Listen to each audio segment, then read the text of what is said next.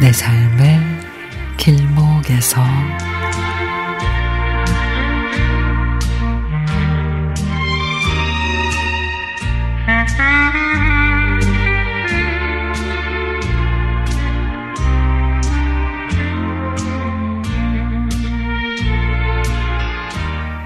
인플레이션 그리고 환율 급등 주식시장 하락 등 참 마음이 편치 않은 요즘입니다.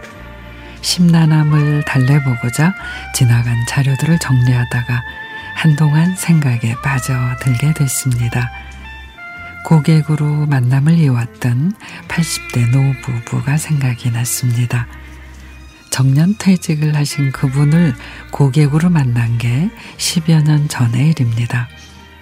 퇴직금과 또 그동안 모아둔 자산을 예치하고 거래를 하셨던 노부부이신데 항상 두 분이 손을 꼭 잡고 외출하시고 같이 오시고 하던 다정한 부부셨습니다. 막내 아들이 저와 같은 나이라면서 좋아하셨고 저도 고객 이상의 특별한 마음으로 잘 신경 써 드리려고 노력을 했습니다. 가끔은 남대문 시장 근처 두 분이 들러 식사도 하시고 만두를 포장해 가져오시곤 하며 챙겨주시기도 하셨습니다.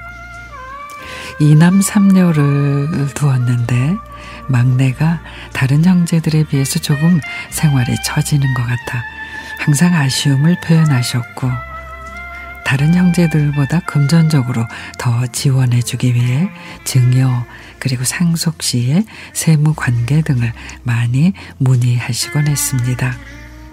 근데 2년 전에 어느 날 안면이 있던 큰아들 분이 전화를 주셔서 아버지가 돌아가셨다는 소식을 전해왔습니다. 장례를 치르고 상속 문제를 상의하기 위해서 오시겠다는 내용이었습니다. 약속한 날에 어머님과 막내를 제외한 형제들이 오셔서 상속 과정을 논의하는데 사정을 잘 아는 저에게는 조금은 안타까운 모습이 연출돼 마음이 좋지가 않았습니다.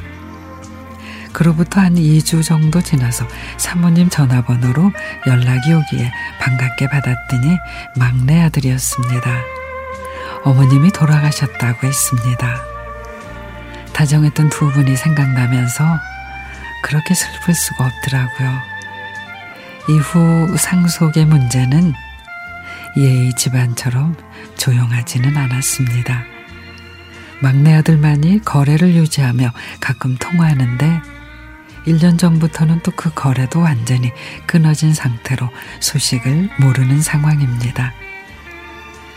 자식이 뭔지, 재산이 뭔지, 그분들을 생각하며 두 분이 다정하게 손잡고 들어오시던 모습이 유난히 생각나는 요즘입니다.